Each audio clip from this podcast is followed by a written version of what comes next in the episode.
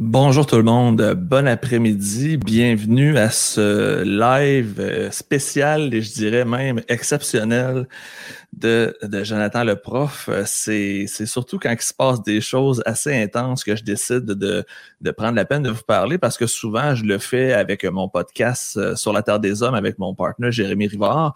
Mais là, euh, un peu comme quand on avait eu l'élection présidentielle avec Joe Biden et Donald Trump, j'ai j'ai ressenti le besoin de, vous faire un live euh, aujourd'hui. Ça donne bien parce que euh, j'ai pas de cours en ce moment, donc j'ai du temps pour vraiment m'asseoir avec vous et essayer du mieux que je peux, du meilleur de mes capacités, de mes connaissances, de vous démêler euh, dans tout ce qui se passe, d'essayer de vous mettre un peu en lumière les enjeux, qu'est-ce qui se passe, les pourquoi. Essayez de répondre aussi à vos questions. Euh, je ne sais pas si vous le voyez, mais il y a accès euh, au chat à des questions. Fait que moi, dans le fond, euh, ce que je veux faire avec vous, c'est tout d'abord d'essayer de mettre en contexte tout ce qui se passe, essayer de parler un peu de l'historique parce qu'il faut reculer dans le temps pour comprendre qu'est-ce qui arrive. Il faut aussi voir les implications parce qu'il y a beaucoup de choses et beaucoup de personnes et beaucoup de pays, beaucoup de conséquences qui risquent de, de découler de tout ce qui se passe en ce moment. Mais il y a tellement de choses à dire que je ne sais pas encore par quoi commencer. Fait que je vais commencer juste par, par m'excuser, première des choses, parce que j'ai pas de notes, j'ai pas rien préparé de concret. Euh, je vais y aller vraiment au meilleur de mes connaissances, de mes capacités pour, pour vous l'expliquer. Donc, ça se peut qu'il y ait des petites erreurs factuelles, que j'ai, qu'il manque peut-être des petites informations ou que des choses soient pas tout à fait exactement euh, ce que ça devrait être, mais euh, je vais y aller vraiment du meilleur de mes connaissances et mes capacités. Euh, je vais essayer d'être le plus simple, le plus clair possible aussi. je suis content, là, vous êtes déjà le 225 à m'écouter. C'est, c'est le fun de savoir qu'il y avait, qu'il y avait un intérêt envers tout ça. Et je veux aussi remercier tout le monde, dans le fond, parce que depuis, euh, depuis toujours, dans le fond, depuis le début de Jour le Prof, vous êtes toujours là à me supporter et à m'encourager, mais euh, j'avais peur qu'en parlant de l'Ukraine, que ça finisse par créer des, des, des, tensions, des conflits ou beaucoup d'anxiété chez les gens. Moi, en, en premier lieu, je suis quelqu'un de très anxieux et la situation en Ukraine me stresse énormément mais en même temps, tout me stresse dans la vie. Fait que c'est pas, je suis pas un bon exemple. Donc, je voulais pas être trop anxiogène et c'est pour ça qu'il y en a peut-être qui ont vu le message que, si jamais vous trouvez que c'est trop intense, que c'est too much, qu'il y a trop, trop de choses stressantes par rapport à ce qui se passe en Ukraine, il y a façon de juste me masquer pendant 30 jours pour que pendant les 30 prochains jours, vous voyez pas mes publications, comme ça d'être capable de peut-être le respirer un peu mieux et vous éviter de vous désabonner. C'est vraiment juste une façon de me, me, cacher temporairement si vous trouvez que je parle trop du conflit ukrainien parce que j'ai pas le choix. C'est, ma job, je suis prof de monde contemporain. Ma passion, c'est parler de géopolitique et de relations internationales. Donc, tu oui, Joe le prof va continuer comme d'habitude. Je vais partager de tout, de tous les styles. Mais c'est sûr que dans les prochains jours, prochaines semaines, il va y avoir une emphase importante sur ce qui se passe en Ukraine parce qu'on peut pas passer à côté. On peut vraiment pas passer à côté. C'est majeur, c'est euh, je dirais même exceptionnel. C'est beaucoup plus gros que ce que j'avais prédit. Je vais y revenir tantôt, mais euh, j'avais fait des prédictions qui se sont avérées, je vais dire, à 30% vrai parce que Vladimir m'a fait mentir un petit peu. Mais euh, c'est quand même de quoi d'exceptionnel, surtout quand on dit qu'on sort d'une pandémie de deux ans, puis je dis sortir, on est encore dedans, mais vous comprenez que euh, on pense voir un peu la lumière au bout du tunnel et ça aussi, ça a un impact avec tout ce qui se passe. Et euh, j'ai eu, euh, je pense j'ai à peu près 1000 notifications depuis ce matin. Fait que j'essaie de tout vous lire, j'essaie de, de me tenir à jour, mais j'ai perdu complètement le contrôle de mes notifications, des commentaires et des messages. Euh, soyez pas insultés ou soyez, prenez-le pas mal si je prends pas le temps de vous répondre ou de vous, euh, de vous, de, vous contacter parce qu'il y en a aussi qui m'écrivent par messagerie privée. J'essaye, mais je, malheureusement, je suis pas capable. C'est pour ça que j'ai décidé de faire un live comme ça. Je peux parler à tout le monde et je peux rejoindre le plus de gens possible. Le live est disponible pour ceux qui l'écoutent en, en différé. Ça beaucoup plus facile si jamais il y en a qui ont, euh, qui ont du travail. On est quand même, il est deux heures l'après-midi. S'il y en a qui enseignent ou peu importe, ça va être disponible sur ma page. Vous allez pouvoir vous en servir. Vous allez pouvoir l'utiliser euh, sans problème. Et dans le fond, euh, je ne sais pas le temps que ça va prendre. Fait que moi, je vous fais mon exposé. J'ai l'impression de donner un cours parce que je, je, je, l'ai donné, euh, je l'ai donné cette semaine un peu ce cours-là. Fait que j'ai été rodé un petit peu. Puis je vais essayer de prendre des questions, comme je vous dis.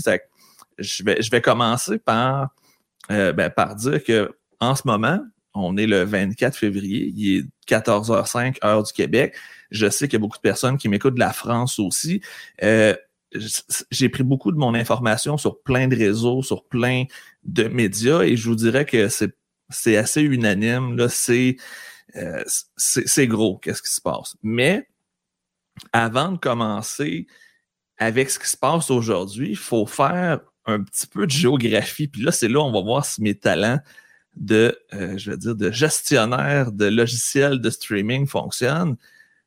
Faut que je vous trouve une carte de l'Europe qui devrait apparaître à l'écran comme par magie. J'espère que ça fonctionne bien.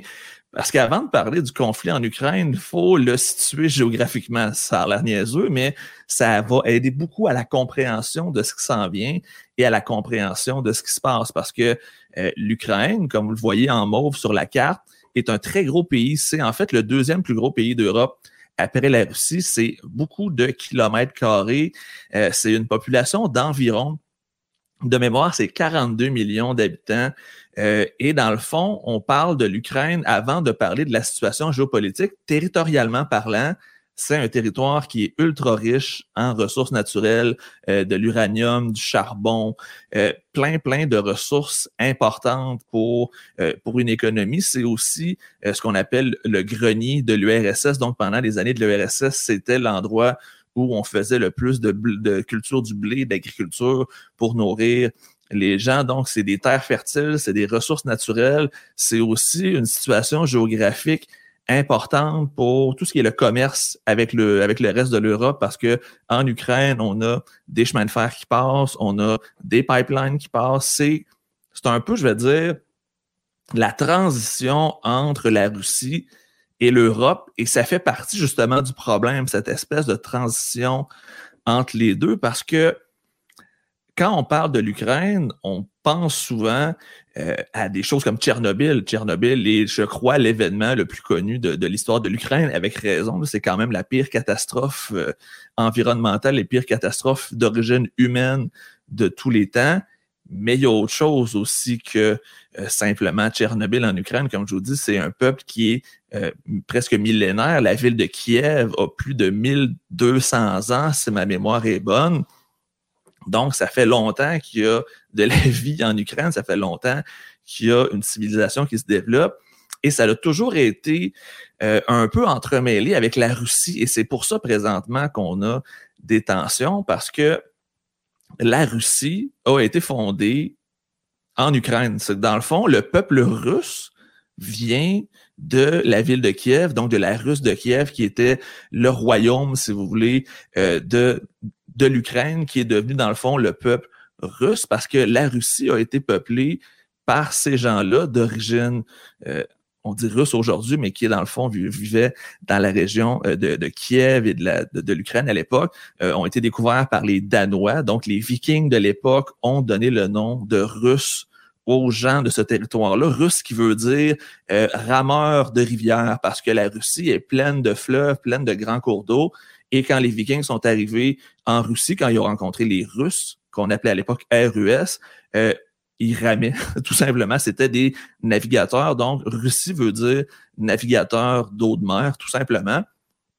Et euh, les deux pays ont toujours été un peu interreliés. Euh, il y a eu des époques où c'était un peu plus différent, mais historiquement parlant, il y a toujours eu une espèce de, je dirais pas une fusion, mais il y a vraiment beaucoup d'éléments euh, historiques qui les rassemblent, éléments géographiques aussi.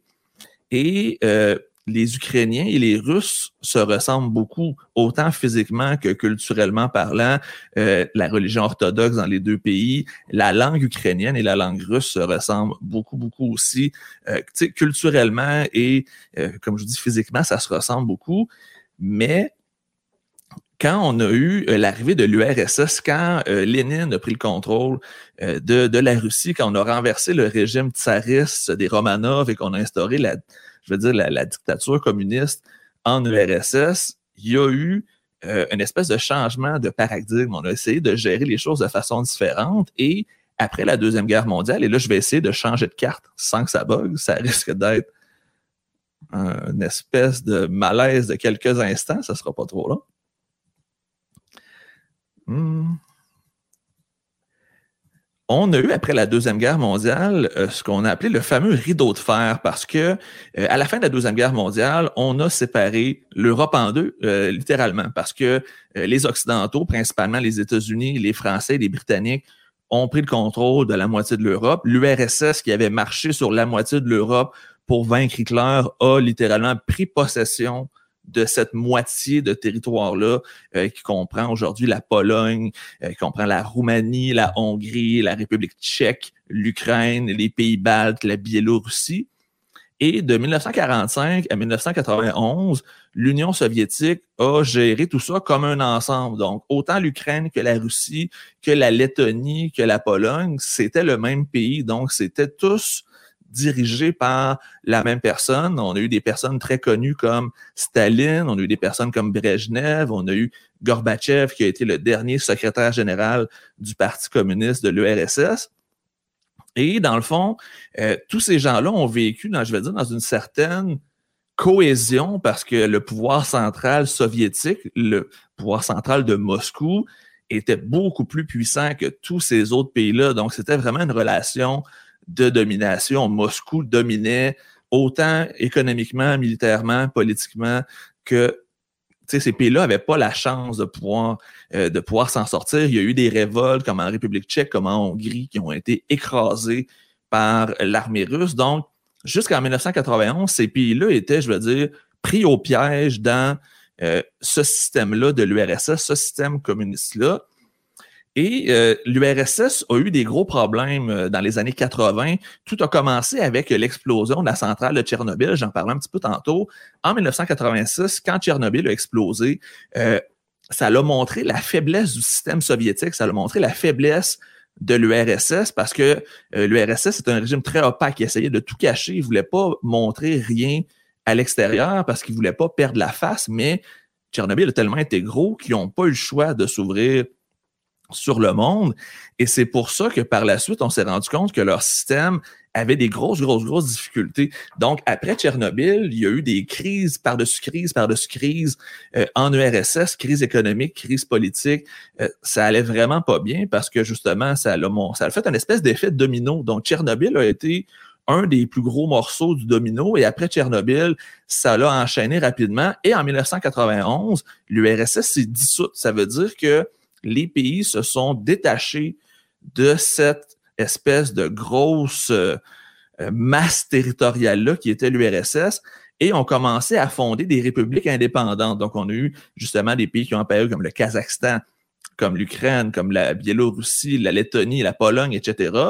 Mais ils ont gardé un espèce de lien commun qu'on appelait la communauté des États indépendants. Donc, c'était la même chose que l'URSS, mais de façon de façon, comment je pourrais dire, moins officielle. C'est que tout le monde était indépendant, mais tout le monde était quand même encore en lien parce qu'ils ont tellement été pendant longtemps sous la domination de l'URSS que de partir tout seul de façon indépendante, ça aurait été compliqué. C'est comme un adolescent qui part en appartement, mais que c'est encore ses parents qui fait l'épicerie. C'était un peu le même principe.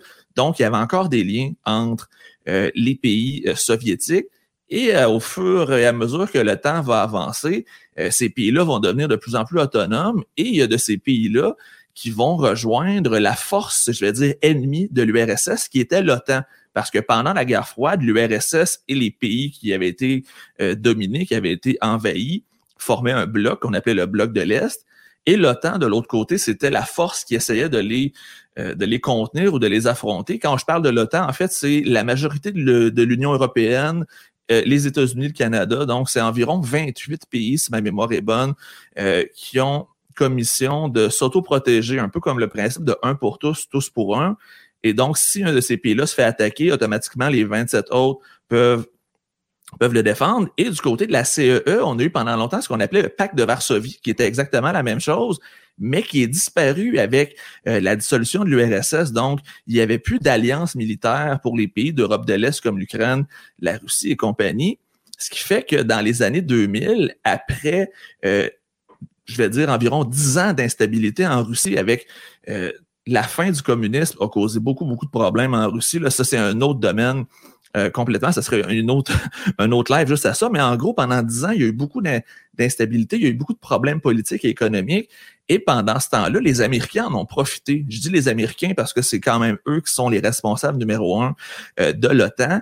Et ils ont invité d'anciennes républiques soviétiques à rejoindre l'OTAN. C'est comme si euh, au hockey, j'allais choisir les joueurs d'une autre équipe pendant que le coach est parti aux toilettes. C'est un peu ça qui est arrivé. Puis là, je sais que mes exemples sont toujours un peu exagérés, mais en gros, l'OTAN a commencé à inviter des pays qui n'étaient pas dans l'OTAN et qui étaient anciennement du côté de l'URSS, comme la Pologne, euh, il y a les pays baltes, l'Estonie, la Lettonie, euh, la Hongrie, etc., etc. Et éventuellement, ben, on se rendait compte que l'OTAN se rapprochait toujours de plus en plus de la Russie. Et quand Vladimir Poutine a pris le pouvoir en 1000, je ne vais pas me tromper, c'est en 2000 de mémoire et en 2001 de façon officielle parce qu'il a été intérimaire pendant un certain temps avec la démission de Boris Yeltsin parce que dans les faits, en Russie, il y a eu une seule élection euh, où je vais dire qui est légitime. C'est la première élection qui a donné euh, la job à Boris Yeltsin. Par la suite, Vladimir Poutine a gagné, trouvé la façon la plus polie de le dire, toutes les autres élections depuis ce temps-là. Donc, Vladimir Poutine est au pouvoir en Russie depuis 22 ans. Il y a eu un break de quatre ans euh, parce que la constitution russe lui empêchait de continuer, mais ça a été un pantin du nom de Dimitri Medvedev la place. Donc, Vladimir Poutine a toujours géré la Russie depuis, euh, depuis les années 2000. Et justement, Vladimir Poutine, on arrive au morceau important de notre histoire. Vladimir Poutine était un agent secret du KGB. C'est un agent des services secrets russes équivalent de la CIA aux États-Unis. Et Vladimir Poutine était basé en Allemagne de l'Est, du côté Est euh, de l'Allemagne, où il y avait le fameux mur de Berlin. Et quand le système communiste s'est effondré, Vladimir Poutine a vraiment pas accepté cette situation-là, même que Vladimir Poutine aurait dit euh, que c'est le pire événement de l'histoire de l'humanité. C'est vraiment pour lui un échec monumental que l'URSS se soit effondrée. Et pas longtemps après euh, la chute de l'URSS, la chute du mur de Berlin, la dissolution de l'URSS, Vladimir Poutine a été nommé le chef du KGB, ou si vous voulez, le chef des services secrets russes, et ça lui a donné euh, un certain pouvoir politique. Donc, il a commencé à se faire des relations, à connaître des gens, à placer des pions dans le système russe. Et il est devenu très ami avec le président Boris Yeltsin. Le président Boris Yeltsin avait un gros problème. C'était un alcoolique fini. Et là, j'exagère pas. C'était vraiment un alcoolique fini. Il a eu des gros problèmes de santé. Il en est même mort, euh, justement. Et Vladimir Poutine, avec sa persuasion, a été capable de devenir vice-président, ou plutôt premier ministre de, la Russie. Donc, Boris Yeltsin était le président, Vladimir Poutine était le, était le premier ministre. Et les gens en Russie le voyaient pas comme quelqu'un qui avait des intentions ou qui avait un plan ou qui voulait euh, s'approprier plus de pouvoir. On le pensait comme étant quelqu'un de malléable, quelqu'un qui était limité, qui allait faire une job de, on va dire, de yes man, qu'on va être capable de lui faire faire un peu ce qu'on veut, mais c'était c'était la pire erreur qui a été faite par euh, les dirigeants euh, de la Nouvelle-Russie parce que Vladimir Poutine, depuis le jour 1, avait un plan. Il y avait le plan de devenir maître absolu euh, de la Russie. Et c'est là où on commence tranquillement à s'approcher de ce qui s'en vient. Parce que la première chose que Vladimir Poutine a constaté à la tête de la Russie comme président, c'était la faiblesse de son pays. On est passé de l'URSS, qui était la plus grande puissance à égalité avec les États-Unis pendant tellement longtemps, la puissance qui a envoyé le premier homme sur la Lune, euh, qui a eu la puissance de faire la plus grosse bombe atomique de tous les temps. Et là, on a un pays en ruine, qui a une économie qui fonctionne pas. Euh, il y avait tellement de problèmes de corruption, il y avait tellement de, problématiques sociales que Vladimir Poutine euh, s'est donné la mission de reconstruire et de rendre sa grandeur à la Russie. Vous voyez un peu le lien avec Donald Trump. Make Russia Great Again, c'était le but ultime de, euh, de Vladimir Poutine. Donc, pendant les 20 dernières années, Vladimir Poutine a essayé de réparer les erreurs qui ont été commises euh, dans, euh, dans la fin de l'URSS et dans la transition entre la fin de l'URSS et son règne et a commencé à essayer de solidifier euh, son, son, sa zone d'influence. Donc, il a essayé de se faire, je vais dire, des nouveaux vassaux ou des nouveaux vassals euh, sur le territoire, dont euh, meilleur exemple qui est la Biélorussie. La Biélorussie qui est un pays indépendant, mais qui, dans les faits, a un pantin du nom de Alexandre Loukachenko, qui est le président, mais qui est sous les ordres de Vladimir Poutine, qui contrôle absolument tout en Biélorussie. au Kazakhstan, ça a été la même chose pendant des années. On avait Nazarbayev qui a été dirigeant pendant 30 ans, qui est un autre dictateur euh, assez particulier et qui était lui aussi sous les ordres de Poutine. Et Vladimir Poutine, dans le fond, voulait essayer de garder cette espèce d'unité post-soviétique, on pourrait dire, et il acceptait pas que l'OTAN, que les Américains, parce que c'est George W. Bush à l'époque qui a euh, invité les nouveaux pays à venir rejoindre l'OTAN, il acceptait pas que les, les pays de l'OTAN soient de plus en plus proches de la Russie. Il considérait ça comme une espèce de menace, une espèce de euh, provocation, parce qu'il a toujours voulu qu'il y ait une espèce de corridor ou une espèce de zone tampon entre l'OTAN et la Russie et cette zone tampon-là était faite par les pays baltes, euh, Lettonie, Estonie et Lituanie, euh, la Biélorussie, l'Ukraine et aussi euh, la Moldavie. Donc, il y avait tous ces pays-là qui étaient une espèce de ligne entre les deux. Et comme je vous ai dit, ben, tranquillement, l'OTAN a pris de ces pays-là et ça l'a hautement insulté Vladimir Poutine. Et dans les dernières années, on entendait des discussions, et ce sont que des discussions parce qu'il n'y a jamais eu de plan officiel, que l'Ukraine aussi fasse partie de l'OTAN. Et si l'Ukraine fait partie de l'OTAN, c'est le deuxième plus gros pays d'Europe qui devient en équipe contre la puissance russe, contre Vladimir Poutine, et ça laisse une zone frontalière géante pour permettre à l'OTAN de pouvoir faire une action sur la Russie, pour pouvoir placer des bases militaires, pour pouvoir placer des missiles nucléaires, parce que la capitale Kiev de l'Ukraine est à peu près à 300 km ou 400 km de mémoire de Moscou. Donc, c'est vraiment super proche entre les deux. Donc, si l'OTAN avait été capable d'avoir l'Ukraine dans son, euh, dans son giron, dans son équipe, ça aurait été une menace directe à euh, l'influence de Vladimir Poutine, à l'influence de Moscou et à l'influence de la Russie. Et c'est pour ça que présentement, on a un problème de tension, c'est que Vladimir Poutine accepte pas le fait que les Américains et que l'OTAN soient en train d'encercler la Russie, parce que les trois pays baltes en haut le sont déjà. La Biélorussie fait un mur, l'Ukraine fait un mur, et ensuite on a la mer Noire. Donc, techniquement, il n'y a que l'Estonie et la Lituanie et la Lettonie euh, qui touchent à la Russie, et ce sont de tout petits pays. Donc, c'est vraiment, première, première des choses, une question géographique l'Ukraine, c'est le pays tampon entre l'Europe et la Russie, entre l'OTAN et la Russie. Donc, c'est un des prétextes que Vladimir Poutine a utilisé. L'Ukraine est un pays tampon. L'OTAN n'a pas le droit d'ajouter l'Ukraine euh, dans son, euh, dans son équipe. Fait que moi, de façon préventive, pour éviter que ça arrive, je vais intervenir militairement pour me protéger d'une éventuelle attaque de l'OTAN, me protéger d'une éventuelle tension avec l'OTAN de façon préventive. Je vais prendre le contrôle de la zone tampon pour s'assurer que la zone soit de mon côté et non du côté de l'ennemi. Donc, présentement, l'Ukraine, première des choses importantes, sont un peu pris au piège parce qu'ils n'ont pas de bonnes options.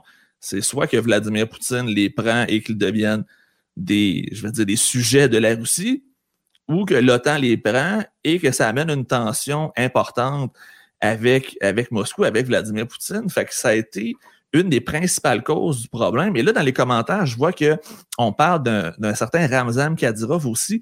C'est que Vladimir Poutine, depuis les 20 dernières années, a placé ses hommes de main dans différentes régions et euh, on a entendu parler pendant longtemps d'un endroit qui s'appelait la Tchétchénie, qui est au sud de la Russie, où Vladimir Poutine a mis euh, son homme de main numéro un, Ranzam Kadyrov, qui est un peu comme Alexandre Loukachenko, un, dans le fond, un adjoint territorial de Vladimir Poutine. C'est quelqu'un qui dirige au nom de Vladimir Poutine. Et le plan de Vladimir Poutine en Ukraine, c'est exactement ça, c'est de décapiter le pouvoir ukrainien, de tasser euh, le président euh, Zelensky et de mettre à sa place un pantin pro-russe comme en, en Biélorussie comme en Tchétchénie pour que, à partir de maintenant, ben, que ce soit Vladimir Poutine à distance qui ait le contrôle de euh, l'Ukraine. En ayant le contrôle de l'Ukraine, on a le contrôle des ressources naturelles, on a le contrôle de tout ce qui est aussi euh, l'aspect géopolitique de la chose, parce que l'Ukraine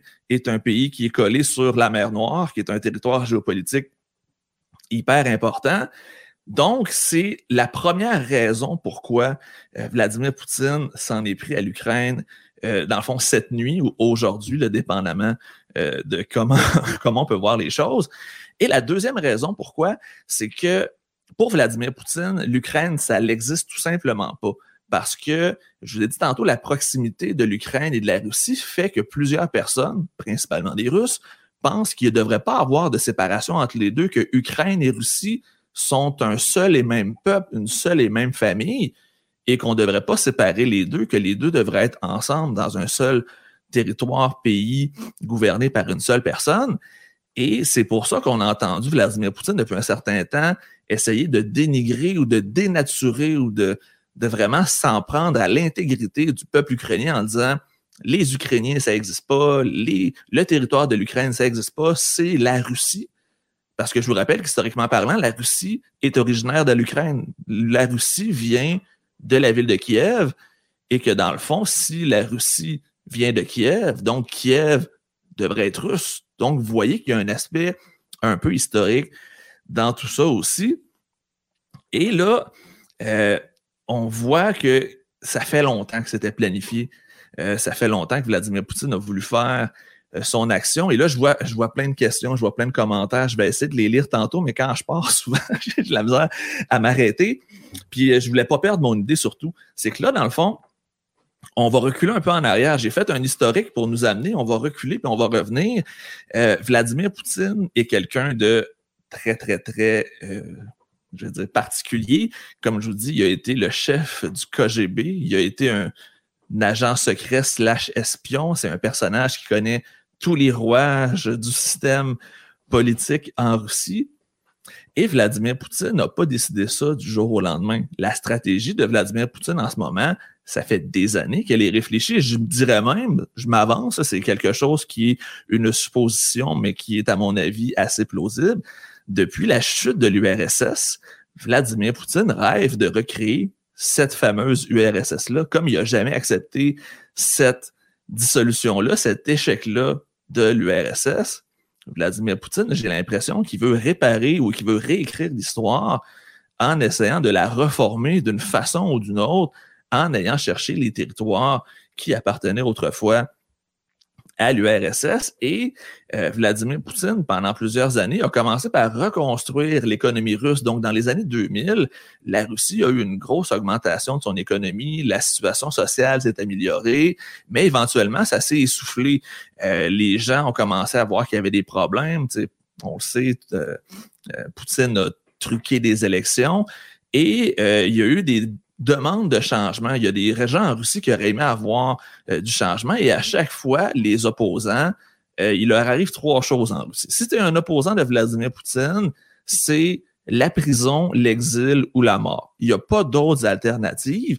Et donc, chaque fois que quelqu'un d'assez important se présentait contre Vladimir Poutine, il disparaissait. Euh, le meilleur exemple est l'ancien joueur d'échecs Gary Gasparov, euh, qui était un héros national, qui était la personne qui avait le plus de chances de battre Vladimir Poutine. Il a été forcé à l'exil parce que sa vie était menacée. Donc, euh, dès que quelqu'un se met dans, dans le chemin de Vladimir Poutine, il y a des menaces. Vladimir Poutine a fait assassiner environ 26 personnes qui, de près ou de loin, causaient un risque à son pouvoir politique, dont des candidats, des généraux de l'armée, des, gens importants. Et le dernier en liste, c'est le fameux Alexis Navalny, qui était, dans le fond, le chef de l'opposition de la Russie. Euh, Vladimir Poutine a essayé de l'empoisonner, a essayé de l'assassiner. Et comme ça n'a pas fonctionné, ben Vladimir Poutine l'a envoyé en prison pour les dix prochaines années parce que son crime, c'est d'avoir survécu à une tentative de meurtre. Donc, le fait d'avoir survécu à un empoisonnement, fait de lui un criminel. Donc, vous voyez que c'est très, très dur de contredire Vladimir Poutine en Russie. C'est le pays d'un seul homme. La Russie et Vladimir Poutine, Vladimir Poutine et la Russie. Et comme je vous dis, son plan a été organisé tranquillement. Et pendant qu'il reconstruisait l'économie, il voyait que les États-Unis commençaient à s'affaiblir parce que les États-Unis se sont embourbés dans des conflits qui ont coûté des milliards, qui ont duré des années en Afghanistan et en Irak euh, il a commencé à sentir qu'il y avait une division aux États-Unis. Il a commencé à sentir qu'il y avait vraiment des enjeux importants. Et c'est là où la machine de propagande russe a embarqué dans l'histoire parce que les Russes sont les champions de la désinformation. On dit que la majorité des fausses nouvelles qui circulent aux États-Unis proviennent de la Russie parce que les Russes ont compris que si on est capable de déstabiliser politiquement les États-Unis, ben ça avantage la Russie parce que les États-Unis qui se considèrent comme le gendarme du monde, s'ils sont pas capables de parler en une seule voix, si les États-Unis sont divisés, ben c'est beaucoup plus facile de faire nos actions parce que on sait que notre opposant est en situation de faiblesse. Donc, pendant super longtemps, euh, Vladimir Poutine, je dis Vladimir Poutine, son gouvernement, son régime, ses hommes ont bombardé les Américains de désinformation, ont bombardé les Européens de désinformation. On sait que Vladimir Poutine est directement relié à l'élection de Donald Trump, qui est un des gros facteurs de l'élection de Donald Trump. Et Vladimir Poutine savait qu'avec un clown comme Donald Trump au pouvoir, que ça allait encore plus affaiblir les États-Unis parce que tu peux pas bien gérer un pays quand tu as Vladimir Poutine d'un côté qui joue au puppet master avec Donald Trump. Donc, Donald Trump, ça a été dans le fond le facteur qui a contribué à augmenter la division et l'effondrement, je vais dire, des États-Unis en tant que première puissance mondiale. Et c'était planifié par Vladimir Poutine. Vladimir Poutine savait exactement. Quand il a vu tout ce que ça a donné, il a fait déjà un premier move. Il a commencé à instaurer ces choses. Et comble de chance pour lui ou de malchance pour l'humanité, il y a une pandémie qui a frappé aussi. Donc, on a la première puissance mondiale, les États-Unis, qui sont affaiblis par un régime politique qui est hautement euh, divisif, corrosif et complètement déconnecté. Une pandémie qui s'ajoute à ça. Et on a la recette parfaite pour laisser les mains euh, complètement libres à Vladimir Poutine parce que Vladimir Poutine, comme je vous ai dit, le prépare depuis longtemps. Donc là, présentement, pour lui, c'est la situation parfaite. Les États-Unis sont très faibles politiquement. Joe Biden est un président qui est très, très contesté, qui n'a pas nécessairement le charisme ou, je vais dire, le pouvoir de rassembler que plusieurs autres présidents ont eu dans l'histoire. Donc, on a un président faible, on a un pays divisé, on a des gens qui sont littéralement achetés par le pouvoir russe. Si vous écoutez Fox News depuis les dernières semaines, c'est que de la valorisation de Vladimir Poutine et que dans les faits, on est pratiquement rendu... Euh, c'est Vladimir Poutine qui est du bon côté de l'histoire et que de l'autre côté, les Américains qui sont contre lui sont les mauvaises personnes. Donc, ça a été inculqué, ça a été implanté depuis un certain temps, cette fameuse usine à fausses nouvelles-là. Et la pandémie qui achève le tout, Vladimir Poutine présentement le sait qu'il n'y aura pas d'opposition contre lui parce que le seul pays qui pourrait lui causer problème, c'est les États-Unis. Donc, si les États-Unis sont hors d'état ça lui donne le beau jeu. Et je veux aller sur ma carte, je vais retourner sur une carte pour vous montrer un petit peu qu'est-ce qui se passe et je vais essayer d'expliquer justement en même temps qu'est-ce qui se passe. C'est que depuis ce matin, oh, je me suis trompé, hein? Attendez un petit peu. Ah, je m'étais, m'étais pas trompé. Bon, la joie de faire du direct. Hmm. C'est que dans le fond, Vladimir Poutine, euh, comme je vous dis, en sachant que les États-Unis étaient faibles, se cherchait juste, dans le fond, maintenant un prétexte pour pouvoir envahir euh, l'Ukraine. Et le prétexte est venu euh, de tout ce qui se passe présentement en Ukraine avec l'OTAN et compagnie. Et aussi parce qu'en Ukraine, je ne sais pas si vous le voyez bien sur la carte, à droite complètement, il y a une région qu'on dit euh, séparatiste, une région qui est euh, qui aimerait obtenir son indépendance parce que, comme je vous ai dit, la Russie et l'Ukraine ont tellement été longtemps ensemble qu'il y a beaucoup de Russes qui vivent en Ukraine et il y a beaucoup d'Ukrainiens qui vivent en Russie aussi. Donc, quand je vous dis ça, euh, ça montre l'espèce de lien, le métissage qui est entre les deux, et dans cette région-là séparatiste qui s'appelle le Donbass, il y a environ 50% de la population qui est russophone, donc qui parle russe, qui parle le langage de Vladimir Poutine et qui veulent obtenir leur indépendance. Et dans le fond, il y a des tensions dans cette région-là depuis des années. Euh, le gouvernement ukrainien et les rebelles séparatistes se font la guerre depuis un certain temps. Et c'est quand même assez tendu parce que l'Ukraine défend son intégrité territoriale parce que dans les faits, ces territoires séparatistes-là sont sur leur terrain.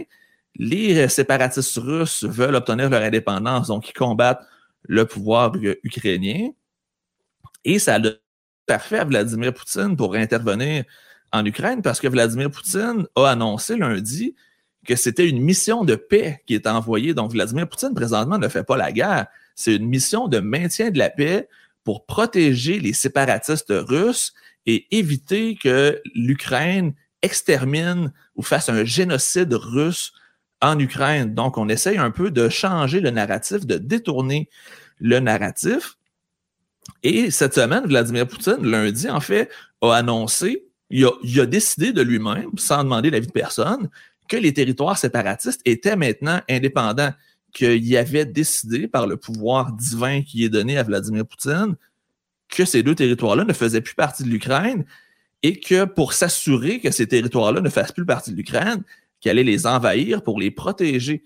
Donc, c'était sa première étape, dans le fond, c'était de vraiment entrer dans la région du Donbass, prendre le contrôle de cette région-là et ensuite morceler un peu le territoire ukrainien parce que ça lui donnait quand même une grosse partie euh, de l'Ukraine. Et personnellement, jusqu'à hier, je croyais que le plan de Vladimir Poutine, c'était ça. Parce que moi, c'est ce que j'avais prédit, qu'il allait venir aider les séparatistes russes, qu'il allait prendre le contrôle du Donbass et que ça allait se terminer comme ça. Parce qu'en 2014, c'est exactement ce qu'il a fait en Crimée. En Crimée, euh, on a, vous voyez en bas complètement la carte de l'Ukraine, on a, dans le fond, le plus gros port maritime de la mer Noire, qui était à Sébastopol, la plus grosse ville de la Crimée. Et les Russes avaient besoin de ce port-là pour faire du commerce sur la mer Noire. Donc, Vladimir Poutine, en 2014, a utilisé le même argument. La Crimée a beaucoup de Russes qui vivent là. Ces Russes-là veulent devenir indépendants. On envahit la Crimée.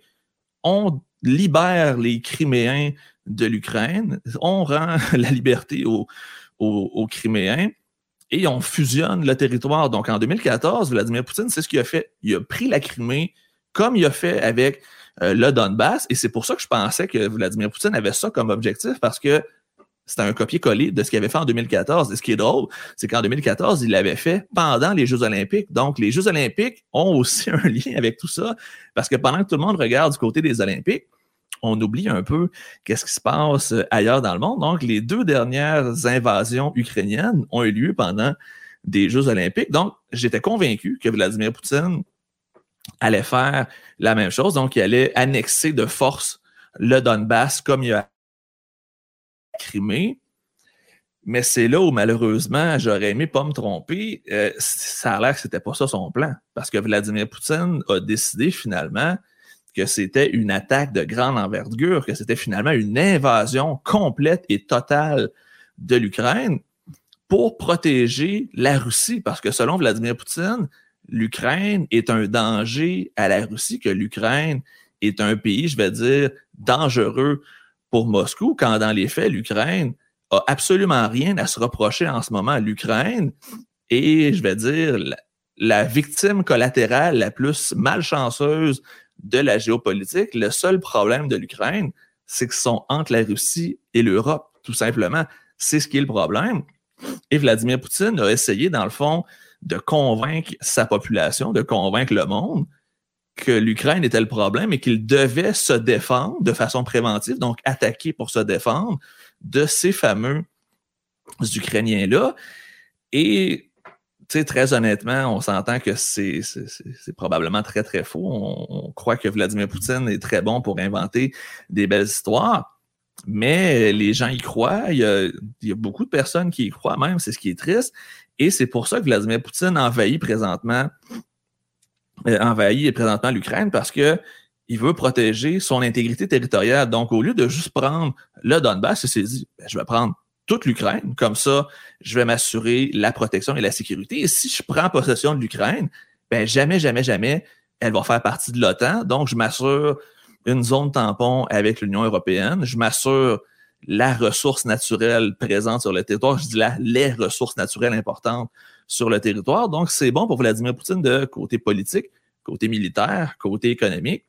et qu'au final, les grands perdants, c'est le peuple ukrainien, parce que malheureusement, il n'y a personne en Ukraine ou presque qui voulait ça. 90% des Ukrainiens se considèrent ukrainiens et ne veulent pas se rattacher à la Russie.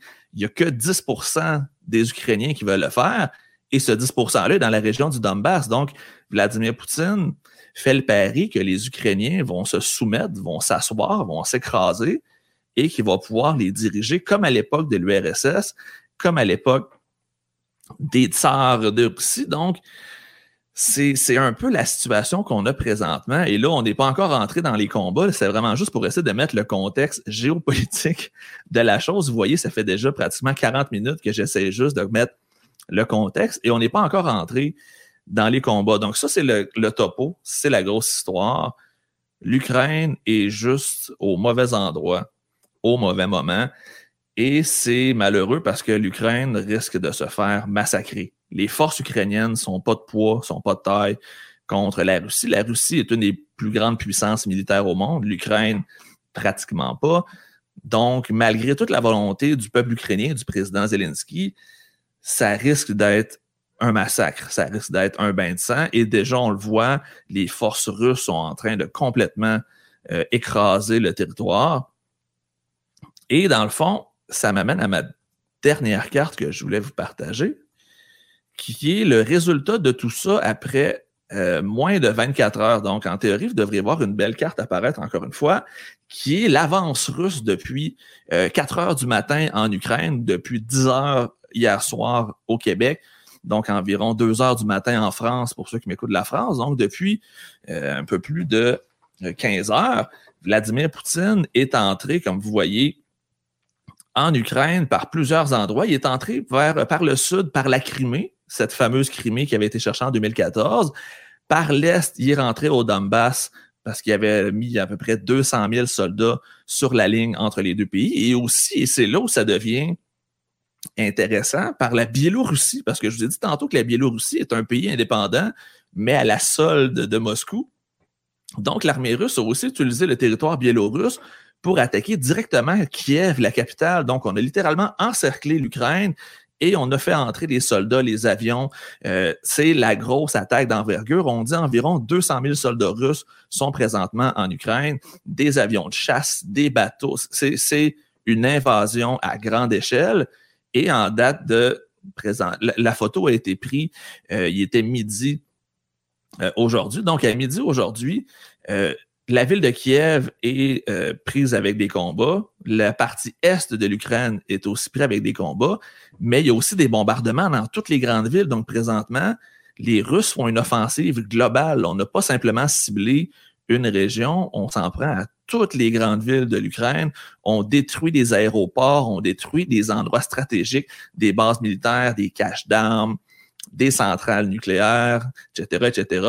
Et ça m'amène à ce qui, moi, personnellement, me stresse le plus, la centrale de Tchernobyl, parce qu'aujourd'hui, il y a eu de gros combats à Tchernobyl, près du fameux sarcophage. Pour essayer de mettre en contexte, quand l'usine de Tchernobyl a explosé, on ne pouvait pas juste colmater la brèche parce que c'est la plus grosse fusion nucléaire de tous les temps et que ce territoire-là va être contaminé pendant 24 000 ans. Donc, ce territoire-là est condamné. Et la seule façon qu'on avait de limiter la propagation de la radioactivité, c'est de faire un sarcophage qui a coûté un milliard de dollars, si ma mémoire est bonne, qui va durer 100 ans. Donc, pendant 100 ans, ce fameux sarcophage-là empêche la radiation de s'évaporer. Et dans 100 ans, le fameux sarcophage va devoir être reconstruit parce que la radioactivité va toute l'avoir grugé de l'intérieur. Et présentement, ou plutôt ce matin, l'armée russe a attaqué cette zone-là et imaginez si un missile était tombé sur le sarcophage, si une explosion endommageait le sarcophage, donc ça serait retrouvé avec une invasion de l'Ukraine, une catastrophe nucléaire, une pandémie, un beau bordel. Mais selon le premier ministre, euh, plutôt selon le président Zelensky, euh, la centrale de Tchernobyl est maintenant sous le contrôle de l'armée russe. Donc les Russes ont pris possession de la centrale de Tchernobyl. Et ce qui est particulier, c'est qu'elle ne fonctionne pas. Elle a été éteinte depuis 2002 ou 2001, si ma mémoire est bonne. Donc, on ne comprend pas pourquoi Vladimir Poutine a voulu prendre possession d'une centrale nucléaire qui a explosé et qui ne fonctionne plus. Il y a des gens qui croient que c'est pour la protéger. Clin d'œil, d'œil. J'ai l'impression qu'il se cache quelque chose dans cette histoire-là. Et là, dans le fond, on est là présentement. Ce qu'on sait, c'est que les gens en Ukraine se font bombarder depuis 4 heures ce matin, heure de l'Ukraine, que c'est des tonnes et des tonnes de bombes. On a malheureusement des, de nombreuses victimes à déplorer, des maisons qui ont été détruites, des quartiers complets qui ont été détruits. Et l'endroit présentement qui est le plus, je vais dire, euh, en zone de stress, c'est euh, la capitale Kiev, parce que Kiev est une ville de plusieurs millions d'habitants. Et euh, il n'y a pas 10 000 façons de se cacher quand on est dans une ville comme Kiev. Donc, les gens se réfugient dans le métro. Donc, présentement, le métro de Kiev est bourré de gens, de réfugiés qui tentent de se cacher pour éviter les bombardements. Mais on ne pourra pas les laisser là éternellement. Donc, c'est sûr qu'il risque d'avoir des conséquences à court, moyen et long terme sur qu'est-ce qui se passe euh, à Kiev, sans compter que tout le restant du territoire ukrainien se fait bombarder euh, de, de, façon constante depuis euh, plusieurs heures. Donc, malheureusement, il n'y a rien qui nous indique que Vladimir Poutine va se calmer, que Vladimir Poutine va arrêter son attaque. Puis là, j'arrive à la contre-attaque parce que là, euh, les pays de l'OTAN, les États-Unis et compagnie, ne peuvent pas juste rester là, les bras croisés. Et la stratégie qui est utilisée, c'est bon à s'en l'être parce que vous allez comprendre que c'est quand même assez complexe parce que personne n'a rien à gagner à intervenir en Ukraine. Pourquoi? Parce que l'Ukraine ne fait pas partie de l'OTAN. Donc, le fameux concept de tous pour un, un pour tous, que je vous disais tantôt, que si un pays de l'OTAN est attaqué, tous les pays doivent le défendre, ne s'applique pas en Ukraine. Donc, personne n'est obligé par un traité d'aller aider l'Ukraine. Donc, les pays occidentaux, États-Unis, Canada, euh, Allemagne, France et compagnie, n'ont pas l'obligation d'aller aider les Ukrainiens. Donc, ça laisse beaucoup de place à Vladimir Poutine parce que Vladimir Poutine le savait. En attaquant l'Ukraine, il savait qu'il n'y avait pas ce spectre de l'OTAN-là qui allait intervenir, c'est comme si on lui donnait carte blanche en disant, regarde, on n'interviendra pas en Ukraine, mais va pas plus loin. C'est exactement ce que Vladimir Poutine va faire. Il va prendre l'Ukraine et ensuite, il va stopper parce qu'il sait que s'il dépasse la ligne de l'Ukraine, il tombe en territoire de l'OTAN. Et là, c'est la contre-attaque instantanée et obligatoire. Et si c'est le cas, c'est là où on aurait le plus gros des bordels parce qu'automatiquement, l'armée britannique, française, américaine, allemande, canadienne, polonaise, italienne, tous ces pays-là viendraient intervenir contre Vladimir Poutine. Et malgré le fait que Vladimir Poutine a une armée très, très forte, la Russie, c'est un pays qui est quand même relativement pauvre. Le PIB de la Russie est aussi gros que celui de l'Espagne, qui n'est pas nécessairement gigantesque. Donc, la plus grosse faiblesse de Vladimir Poutine et de la Russie, c'est l'argent. Et c'est pour ça que présentement, euh, les pays du G7, euh, les pays de l'Union européenne, les pays de l'OTAN ont décidé de s'attaquer au portefeuille du gouvernement russe en se disant Vladimir Poutine n'a pas peur de se faire tirer. il n'a pas peur, dans le fond, qu'il y ait une guerre, qu'il y ait un conflit. Mais si on lui coupe toutes ses ressources, il n'y aura plus les moyens de faire fonctionner son armée parce que faire une guerre, ça coûte cher. Faites juste imaginer l'essence que ça prend pour faire fonctionner tous ces avions, tous ces tanks-là, tous ces camions-là, tous ces bateaux-là, ça coûte une fortune à chaque jour. Donc, Joe Biden, euh, le chancelier de l'Allemagne, euh, M. Schulz, euh, le président français Macron, Justin Trudeau, le président britannique Boris Johnson ont annoncé des sanctions économiques pour étouffer l'économie russe. Dans le fond, on veut que les Russes fasse faillite, dans le fond. Le, plan, c'est ça.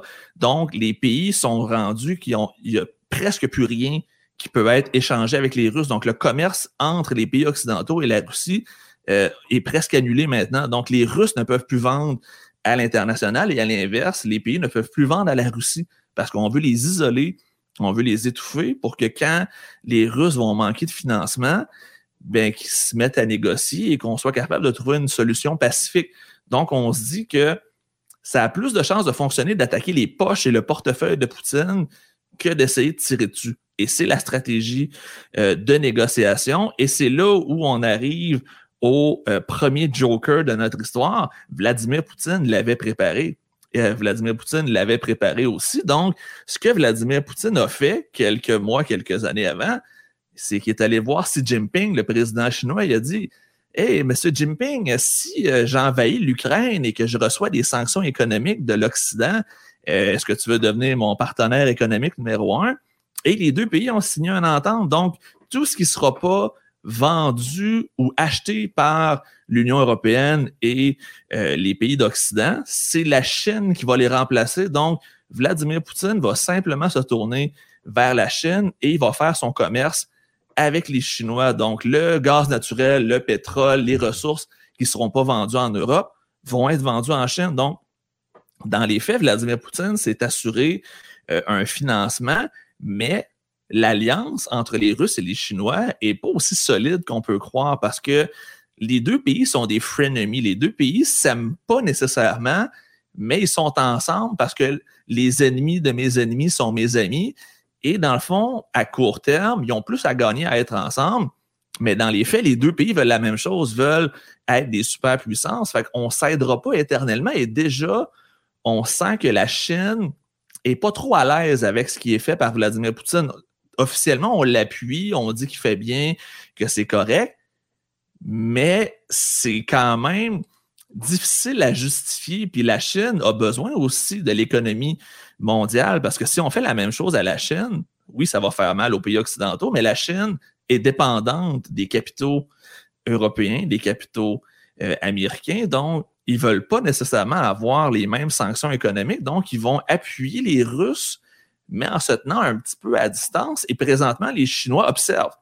On observe attentivement ce qui se passe en Russie, euh, on observe ce qui se passe en Ukraine, et si euh, il se passe rien, si on laisse Vladimir Poutine envahir l'Ukraine, tasser le gouvernement, mettre un gouvernement pro-russe sans trop de conséquences, ben les Chinois vont se virer de bord et ils vont faire exactement la même chose à Taïwan. Et c'est là où on a un gros problème présentement parce que c'est pas le seul endroit dans le monde qui est contesté parce que pour les mêmes raisons que l'Ukraine, Taïwan ne devrait pas exister selon le gouvernement chinois parce que Taïwan, c'est la Chine.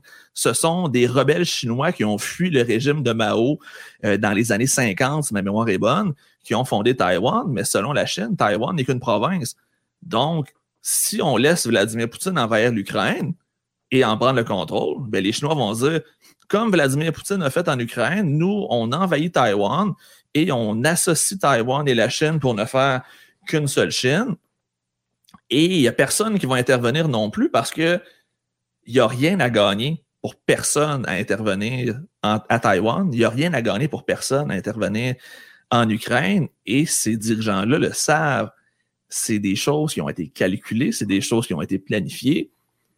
Et autant Xi Jinping que Vladimir Poutine le savent, l'armée américaine n'ira pas intervenir à Taïwan ou en Ukraine, pas après ce qui s'est passé en Irak, en Afghanistan, pas avec les problèmes internes qu'on a aux États-Unis. Fait qu'ils ont le beau jeu. Donc, si jamais euh, Xi Jinping se décide à attaquer euh, Taïwan, ce qui est hautement plausible, ben surprenez-vous pas s'il n'y a aucune conséquence parce que si on n'aide pas l'Ukraine, on n'aidera pas plus Taïwan. Et là, Taïwan doit être hyper stressé en ce moment, surtout qu'à Taïwan, à tous les jours, ou presque, il y a des avions militaires chinois qui circulent dans le ciel, comme si on voulait psychologiquement les traumatiser, essayer de jouer un peu avec leur morale, avec leur mental.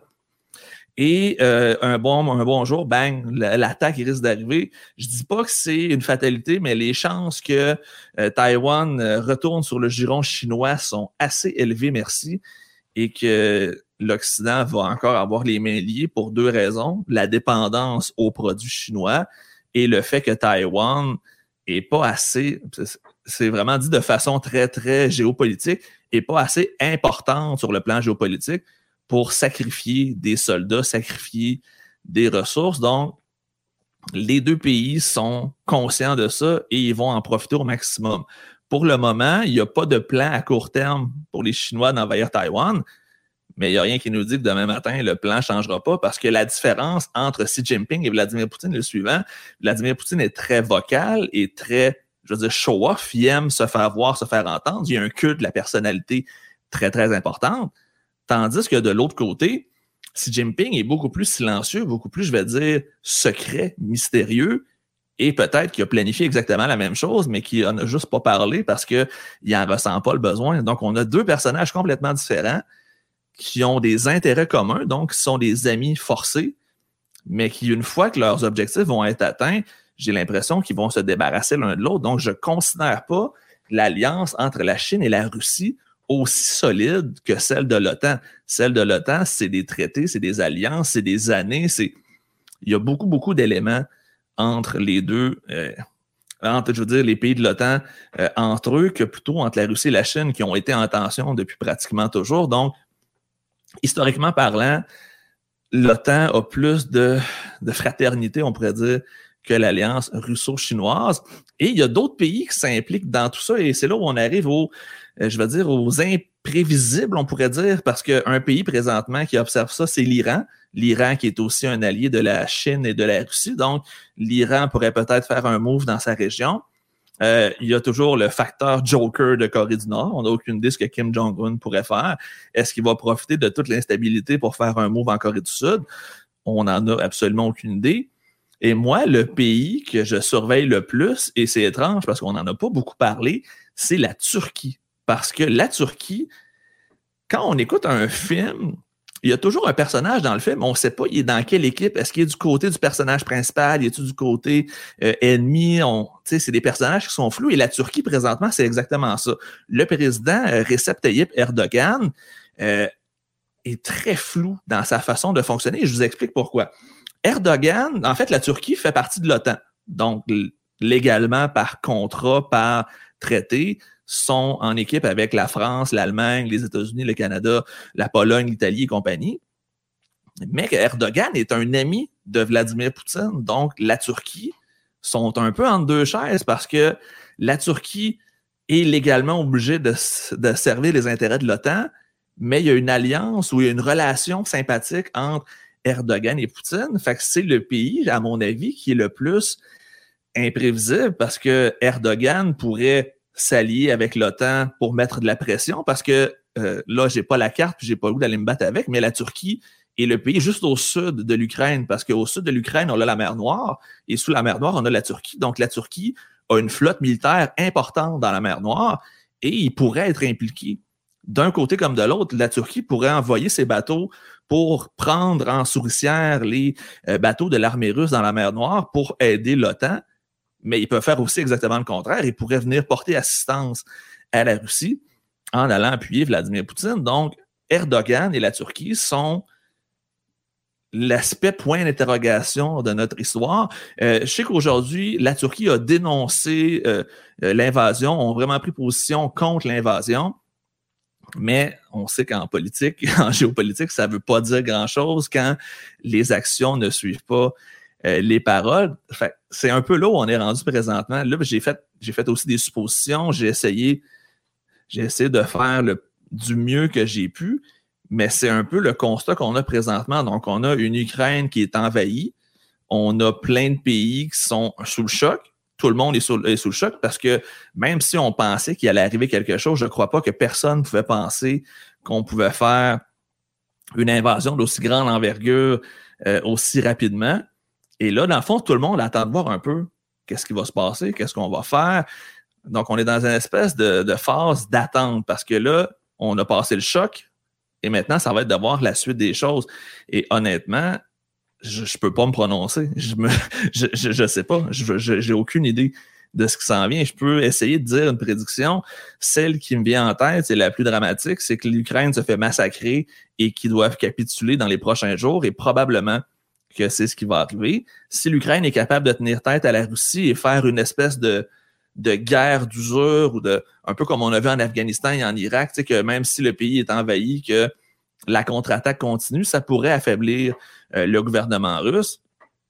Mais encore là, il faut que l'Ukraine soit capable de le faire. Donc, c'est pour ça que l'Ukraine, depuis euh, plusieurs mois, euh, demande des armes, demande de l'argent, demande du soutien, parce qu'ils savent qu'ils n'auront pas de soldats. Ils n'auront pas de gens qui vont aller se battre pour eux mais ils savent qu'ils peuvent avoir les ressources. Donc, ce que l'Ukraine veut présentement, c'est le plus de ressources possible pour pouvoir contre-attaquer ou pour pouvoir au moins résister à Vladimir Poutine. Et c'est pour ça que Justin Trudeau a annoncé qu'il allait donner de l'argent euh, à l'Ukraine. C'est pour ça que les États-Unis, que plusieurs pays offrent de l'argent, offrent des armes. Mais tant et aussi longtemps qu'on ne les aidera pas, Vladimir Poutine va avoir l'avantage parce que l'armée russe est dix fois plus grosse que l'armée ukrainienne et il est au courant. Donc, c'est dans cet aspect-là où on est présentement. La personne présentement qui doit être le plus en panique, c'est le président Zelensky, parce que c'est la première personne qu'on va aller chercher si on réussit à envahir complètement l'Ukraine et à prendre possession de l'Ukraine. C'est sûr et certain qu'on va vouloir s'en débarrasser parce que c'est, je vais dire, un peu à cause de lui s'il y a un conflit, parce qu'il a tenu tête à Vladimir Poutine et personne ne tient tête à Vladimir Poutine sans subir les conséquences. Donc, je crois que malgré le fait qu'il soit très confiant et qu'il y ait des, messages super importants, sa, vie est littéralement menacée. Si on voit tout ce qui a été fait aux opposants de Vladimir Poutine, le président d'un pays en guerre contre la Russie pourrait avoir des conséquences encore plus graves. Donc, on est là. On est là, puis comme je vous dis, c'est probablement l'argent qui va faire euh, qui va faire les conséquences de la suite des choses. Et parlant d'argent, grosse, grosse chute des marchés euh, partout dans le monde. Donc, les bourses sont en train de s'affoler. La guerre fait toujours paniquer euh, les gens. Et en Russie, le marché économique est en train de manger une solide correction. Donc, ça coûte très cher présentement à la Russie le conflit. Et ça m'amène à la situation qui est très cachée parce que le gouvernement russe est très opaque la population russe n'est pas nécessairement en accord avec ce qui se passe, et même que la population russe est tenue un peu dans l'ignorance parce que les Russes, euh, les médias, en fait, de la Russie sont contrôlés par le gouvernement et il y a des lignes de, il y a des ordres à, de passer et on ne peut pas parler négativement de ce qui se passe. Donc, la population, pour la plupart, sont juste pas au courant de ce qui se passe, mais là, ils vont voir qu'il y a des problèmes financiers, des problèmes économiques, la bourse de Moscou qui s'effondre, l'inflation qui augmente. Donc, il va y avoir probablement quelque chose qui va se passer à même l'intérieur de la Russie. Et déjà présentement, malgré le fait qu'on essaie de cacher le plus possible qu'est-ce qui se passe, il y a de nombreuses manifestations en Russie. Il y avait des milliers de personnes à Saint-Pétersbourg, à Moscou, dans les plus grandes villes du pays pour manifester contre l'invasion ukrainienne parce que, comme je vous ai dit, c'est des frères ou presque. Donc, pourquoi j'irais faire la guerre à mes frères? On peut juste être voisins, amis, alliés, partenaires. Donc, on se rend compte que c'est pas la guerre de la Russie, c'est la guerre de Vladimir Poutine. Et la nuance est importante parce que le peuple russe est pas nécessairement en accord avec ça. C'est sûr qu'il y en a. Je dis pas que tous les Russes sont contre, mais il y a plusieurs Russes qui veulent rien savoir de ce conflit-là parce qu'ils n'en voient pas l'intérêt. Ils n'ont pas été attaqués. L'Ukraine n'a pas fait d'acte de violence contre la Russie. Il n'y a eu aucune agression, aucune invasion. C'est vraiment juste de la pure tyrannie, on pourrait dire. Vladimir Poutine veut prendre le contrôle du territoire ukrainien, donc euh, il est prêt à tout pour le faire. Et là, on est là présentement. Ça fait environ quoi, une heure que je vous parle. J'ai essayé du mieux que j'ai pu de vous le résumer. J'ai essayé aussi de vous parler un peu des enjeux, mais comme je vous dis, peut-être que dans 15 minutes, les choses vont être différentes, ça va tellement vite. Ce que je vous invite à faire, et ça, c'est euh, n'importe quelle nouvelle dans l'actualité, je vous invite à vous abonner à des journalistes et à des sources fiables et vérifiées parce qu'il y a tellement de désinformation qui se passe présentement.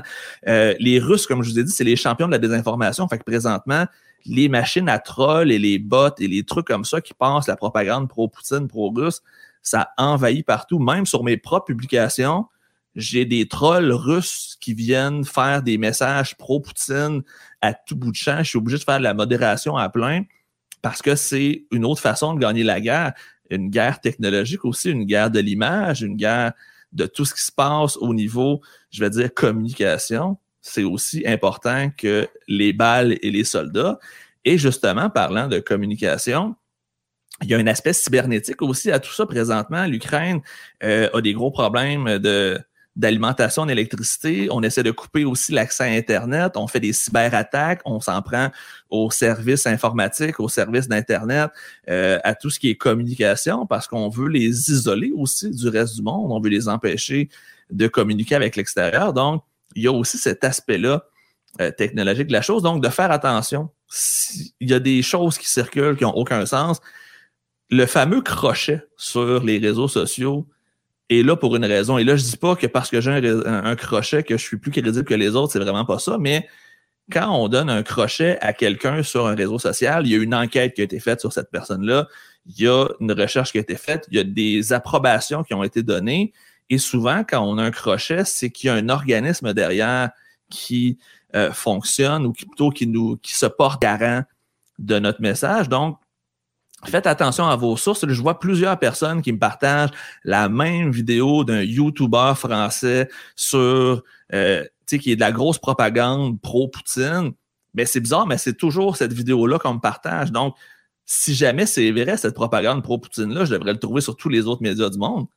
vous comprenez que des fois, c'est important de se poser des questions. Si on le trouve juste sur un coin douteux de l'Internet, c'est peut-être parce que c'est sa place, un coin douteux de l'Internet. Je vous invite, je vous donne des exemples comme ça. Si vous voulez suivre, qu'est-ce qui se passe?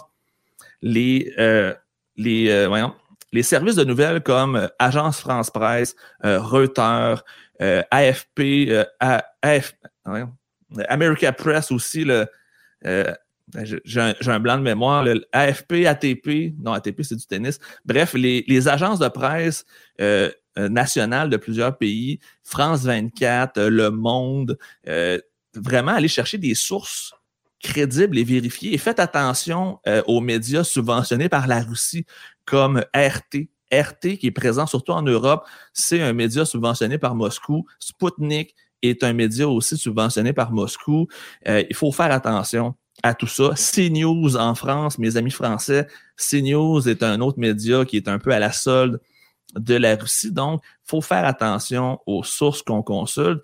Et là, je dis pas d'ignorer ce qui se passe de l'autre côté, mais c'est de comprendre que Vladimir Poutine et la Russie ont un narratif à faire passer. Donc, c'est sûr que les canaux pro-Russie vont passer le message que Vladimir veut passer. Donc, si vous voulez être sûr et certain d'aller chercher la meilleure information possible, moi, ce que je fais personnellement, j'ai les médias canadiens, les, les médias québécois, j'ai des médias aux États-Unis, en France, et j'essaie d'aller chercher euh, dans des pays aussi où je suis capable de comprendre la langue, soit en anglais, en français, ailleurs dans le monde, donc la BBC, ou des fois même des, euh, des sites externes comme Al Jazeera qui ont un site en anglais. Euh, en Russie, il y a des médias qui sont en anglais. Même en Chine, le Daily, Mail de mémoire a des médias en anglais. Donc, il y a moyen d'avoir accès à l'information variée. C'est ça, ils se disent qu'il faut qu'on ait toujours les deux côtés de la médaille il y a moyen de le faire, mais il faut aller chercher la bonne médaille parce que si tu vas chercher de la fausse information, tu n'es pas plus avancé, que ce soit d'un côté comme de l'autre. Donc, faites attention à ce que vous allez lire, faites attention à ce que vous partagez aussi. Il y a plein de vidéos qui circulent, qui datent de 2014, qui datent de 2010, qui n'ont aucun rapport avec le conflit actuel. Donc, la désinformation va être euh, un moteur de conflit important aussi. Et comme je vous ai dit, l'image qu'il y a euh, d'un conflit peut jouer beaucoup, beaucoup, beaucoup dans, dans ce qui se passe. Fait que ça se pourrait euh, qu'on soit bombardé de, de, de, de, de cochonneries ou de propagande ou de fausses nouvelles. Là, je sais qu'on est encore plus de 300 à écouter la vidéo. Je vais aller voir si je peux répondre à certaines questions parce que depuis tantôt, je vous les vois passer et malheureusement, là, j'ai pas, pas que j'ai pas pris le temps, mais j'étais juste trop parti dans mes affaires. Donc, j'ai pas voulu couper mon élan. Euh, il y a beaucoup de questions qui parlaient de l'adhésion à euh, l'OTAN de l'Ukraine.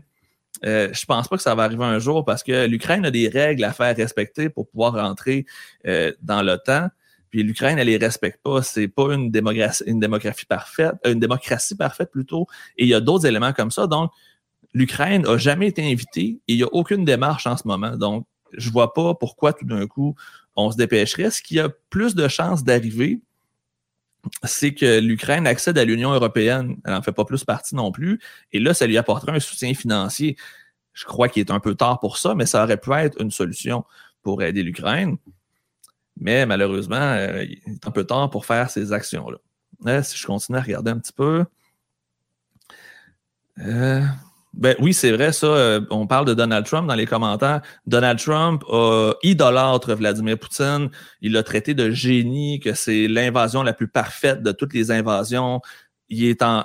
Quand on dit que Donald Trump est manipulé ou est sous l'influence de Poutine, on le voit en ce moment. Même s'il n'est plus président, hier, il était sur Fox News pour dire à quel point c'est parfait ce qui se passe, à quel point la Russie puis Vladimir, c'est génial et il, embarque dans le narratif. Pourquoi? Parce qu'il y a clairement un avantage, soit financier ou politique, pour Donald Trump. Donc, il y a aussi cet aspect-là de désinformation. Et honnêtement, là, si vous voulez rire, allez sur Fox News et écoutez euh, Tucker Carlson, euh, Ingram et compagnie, euh, Sean Anaï. C'est complètement fou à quel point les républicains de droite pure et dure sont tout d'un coup pro-Moscou, pro-Poutine.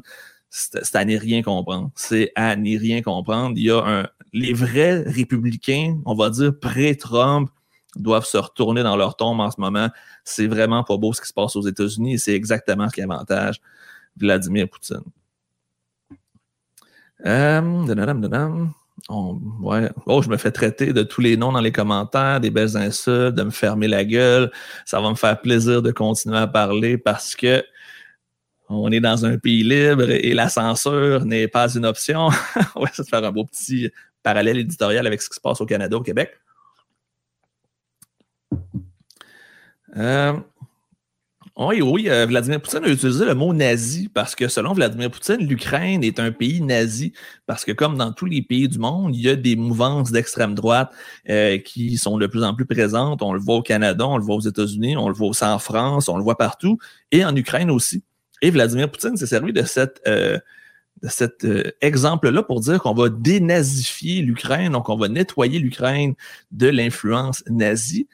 Petite euh, parenthèse comme ça, le président Zelensky est un juif, donc je ne crois pas que le président Zelensky soit un nazi, sinon il y a quelqu'un qui n'a pas écouté dans ses cours d'histoire, donc c'est tout de la... Tu sais, c'est Joseph Goebbels qui était justement le chef de la propagande nazie d'Adolf Hitler qui disait un mensonge qui est répété mille fois finit par devenir une vérité. Donc, plus on répète un mensonge, plus les gens ont tendance à le croire et plus le mensonge est gros, plus les gens ont tendance à y croire. Un petit mensonge, on va avoir des doutes, mais quand l'histoire est tellement grosse et invraisemblable qu'on a plus de chances d'y croire. Donc, c'est pour ça que je vous dis de faire attention, d'aller chercher des sources qui sont crédibles. On compare beaucoup euh, Vladimir Poutine à euh, Joseph Staline.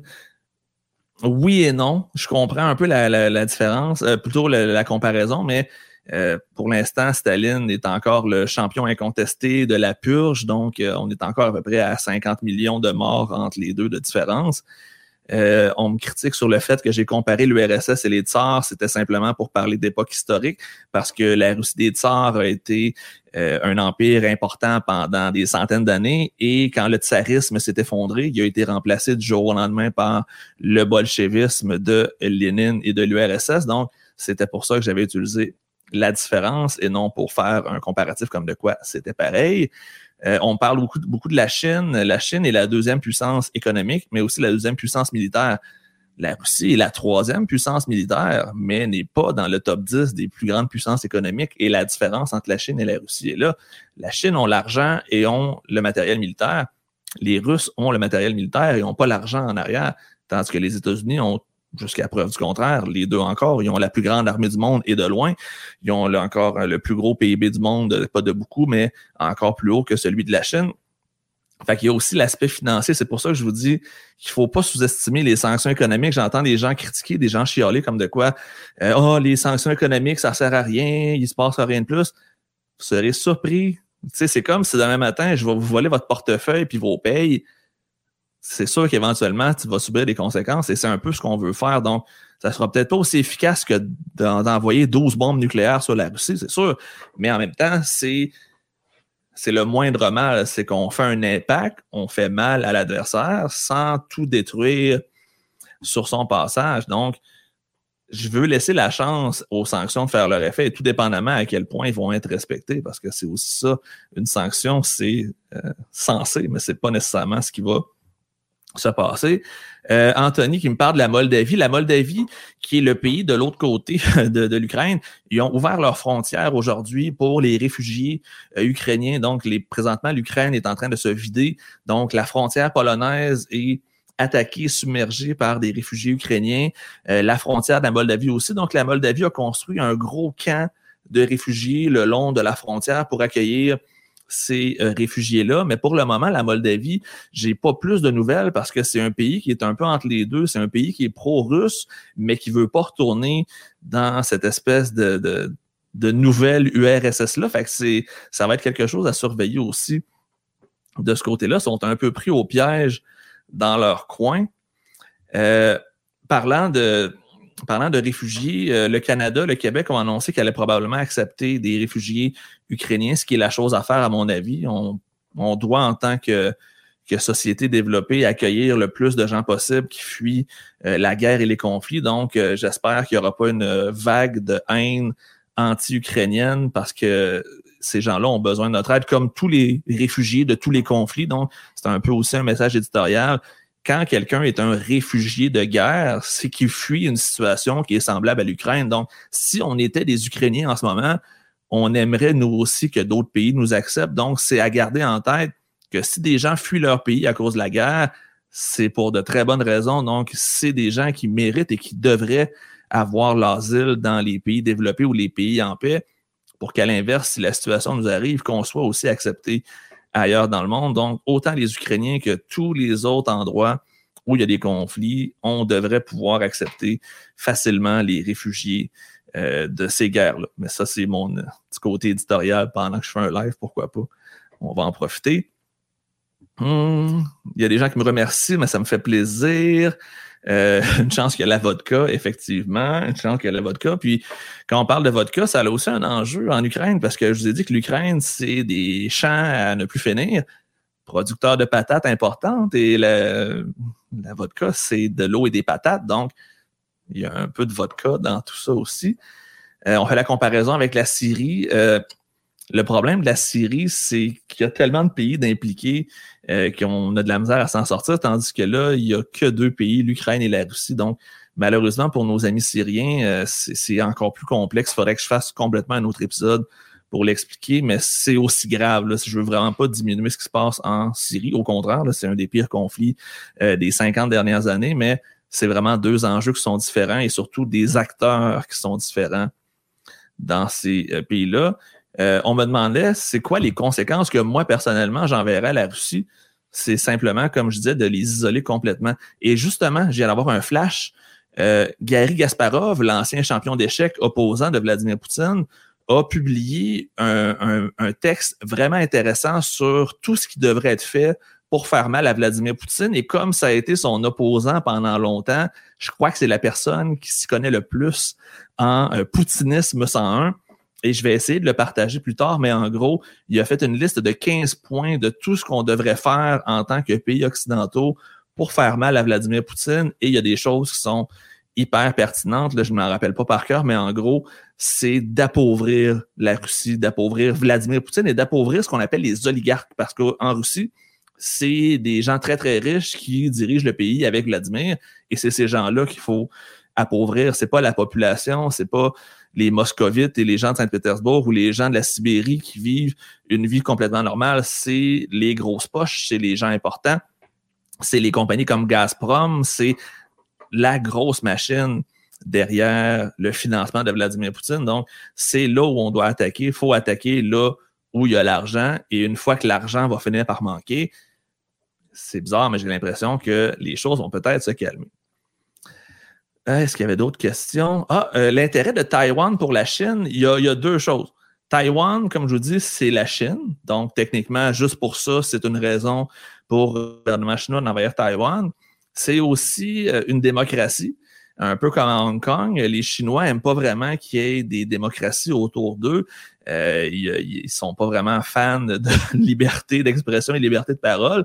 Donc, d'aller écraser la démocratie de Taïwan et mettre un gouvernement pro-chinois, ça aide à leur narratif, ça aide à leur propagande. Et Taïwan est un pays quand même très développé et très riche, euh, de plus en plus en fait, parce que euh, la filière technologique euh, de Taïwan s'est développée à une vitesse complètement folle. Les microprocesseurs qui sont dans nos téléphones, dans nos tablettes, dans nos ordinateurs, proviennent en grande partie de Taïwan. Donc, il y a aussi cet aspect-là si la Chine ramasse Taïwan, ils ramassent la technologie, ils ramassent les industries, ils ramassent cet aspect-là et ils vont centraliser tout ça avec la Chine, ils vont contrôler, ils vont avoir pratiquement un monopole sur les pièces informatiques. Donc, il y a aussi cet enjeu économique-là. Et simplement aussi le fait que Taïwan est dans euh, la mer de Chine, c'est un point stratégique pour euh, essayer de, je veux dire, garder un certain contrôle sur la région parce qu'au sud, on a les Philippines, on a le Vietnam, on a le Japon au nord, on a des pays qui sont quand même assez importants tout le tour. Donc, Taïwan, c'est une belle base de lancer ou une belle base de surveillance pour euh, essayer de s'installer comme il faut euh, dans la mer de Chine et dans l'océan Pacifique. Donc, il y a aussi cet aspect-là. Il y a plusieurs raisons, mais ultimement, c'est parce que selon les Chinois, Taïwan, c'est la Chine, la Chine, c'est Taïwan. Et vous l'avez peut-être vu aux Olympiques. Euh, aux Olympiques, c'est interdit de parler de Taïwan. On appelle ça Chinese Taipei. Donc, euh, Taipei qui est la capitale de Taïwan. Donc, c'est la Chine de, Taipei et non Taïwan parce que la Chine interdit qu'on utilise le mot Taïwan aux Olympiques. Et euh, la doctrine chinoise, ou plutôt le, le discours chinois, c'est une seule Chine seulement. Donc, Taïwan ne devrait pas exister. Taïwan n'est pas n'est pas à l'ONU non plus pour cette raison-là. Donc, euh, c'est complexe un petit peu. Ça serait peut-être pour un autre sujet, en espérant que ce ne soit pas cette semaine qu'on ait à en parler à cause qu'il y a une invasion. On parlait de la Turquie. Allez faire une recherche sur Recep Tayyip Erdogan. C'est un drôle de personnage euh, qui a, dans le fond, détruit la démocratie euh, turque pour instaurer une dictature. Il a changé la constitution à son avantage. c'est c'est un demi-despote, on pourrait dire comme ça. Euh, c'est pour ça que je, je dirais pas que je m'en méfie, mais en même temps, dans le passé, il y, a, plein de signes de Erdogan et de la Turquie qui montrent que euh, il pourrait facilement changer d'allégeance dépendamment de ce qu'il leur est offert. J'ai l'impression que c'est un peu du mercenariat. Si l'OTAN offre plus que la Russie, les Turcs vont aller d'un côté, mais si les Russes offrent plus que l'OTAN, peut-être que les Turcs vont aller de l'autre côté. Donc, c'est le wild card, c'est la carte mystère. Donc, ça va être un pays euh, qui est à surveiller, à mon avis. Euh, ensuite, si je continue, beaucoup de commentaires intéressants. Ce n'est pas parce que je n'y réponds pas qu'ils ne sont pas intéressants. De toute façon, après le live, je vais aller prendre le temps de tout regarder, tout ça. Mais en gros, il y a quelqu'un qui me demande quel crochet. Ben, c'est quand vous allez sur euh, Facebook, Twitter et Instagram, c'est ce qu'on appelle les comptes vérifiés. Quand le compte est vérifié, il y a un petit crochet bleu ou blanc pour montrer que le, réseau social a fait une enquête euh, sur la personne pour s'assurer que de un, c'est une vraie personne, que ses contenus sont vérifiés et qu'il y a quand même une espèce de filet de sécurité, on pourrait dire. Donc, euh, entre ça et euh, Joe Blow 33 22 33 qui dit n'importe quoi, tu le, le crochet bleu souvent ou le crochet blanc, dépendamment du réseau social, risque d'avoir des choses plus pertinentes et vérifiées que Joe Blow 33 22 33. On parle de VK, oui, il y a beaucoup de réseaux sociaux aussi qu'on n'a pas accès.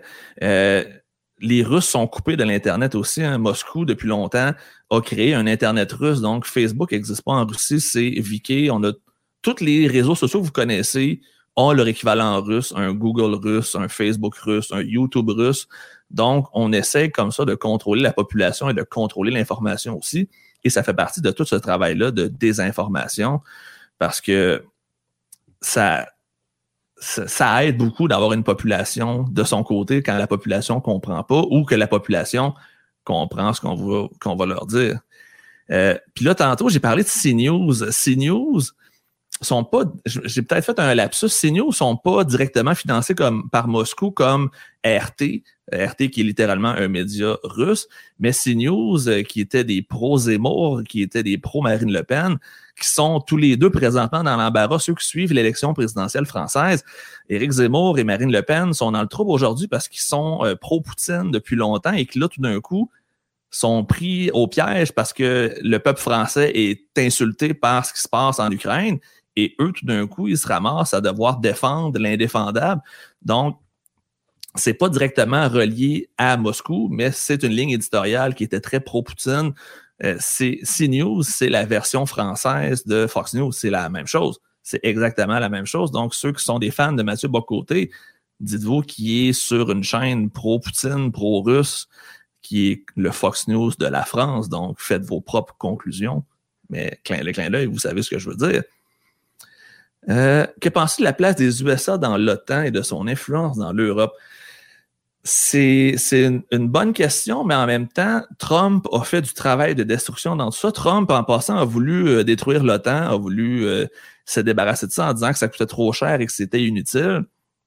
Parce que c'est les États-Unis qui sont le principal financier euh, de l'OTAN. Donc, est-ce que sa raison d'être existe encore? Je pense que oui, parce que ça assure une certaine intégrité territoriale, une certaine protection à ceux qui en font partie. Le problème, c'est à ceux qui en font pas partie. Et ça, c'est triste pour l'Ukraine, mais c'est de eux qu'on qu'on parle en ce moment. Donc, il y, a du bon puis il y a du mauvais. De mémoire, chaque pays de l'OTAN doit fournir un, je pense, c'est 2% de son budget annuel en dépenses militaires. Et le Canada ne fait pas 2% par année. Je crois que c'est 1,4% Fait que Trump voulait justement nous chicaner en disant qu'il était tanné de payer pour les autres. Donc, il y a une question financière importante dans l'OTAN. Mais comme c'est les États-Unis qui payent le plus, souvent, c'est eux qui décident. Donc, euh, Joe Biden a l'air beaucoup plus conciliant, a l'air beaucoup plus, je veux dire, aussi à l'écoute euh, des autres présidents, même s'il y a eu une certaine tension avec Emmanuel Macron pour euh, la situation des sous-marins en Australie.